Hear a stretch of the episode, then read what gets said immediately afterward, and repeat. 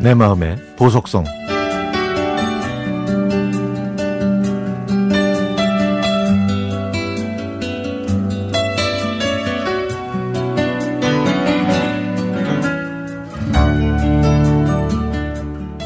그날은 딸한테 연락이 올까봐 하루 종일 휴대폰만 만지작거렸지만 이 애비 마음을 아는지 모르는지 무심한 휴대폰은 울리지 않았습니다. 소풍을 기다리는 아이처럼 제 생일만 기다렸는데 딸은 아르바이트가 바빠서 오지 못한다고 하더라고요.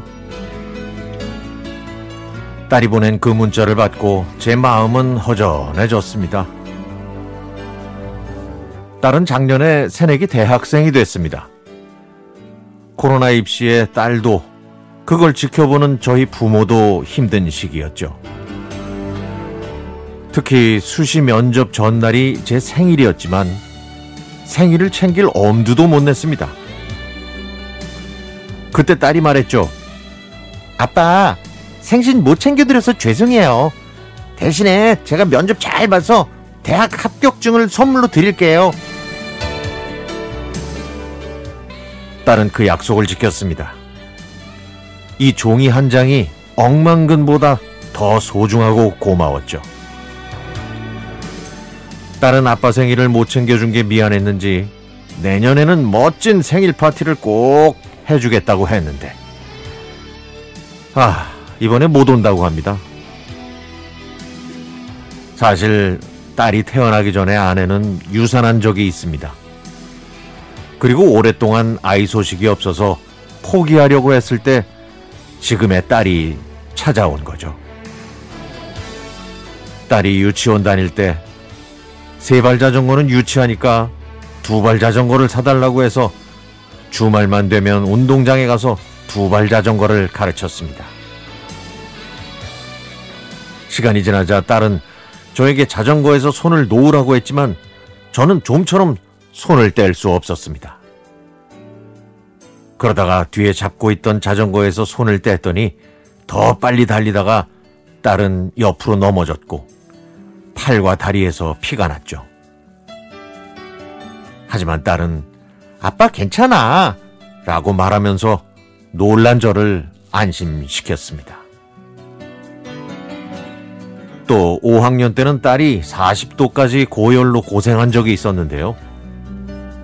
저는 제대로 앉지도 못하는 딸을 업고 병원을 향해 달리기 시작했습니다.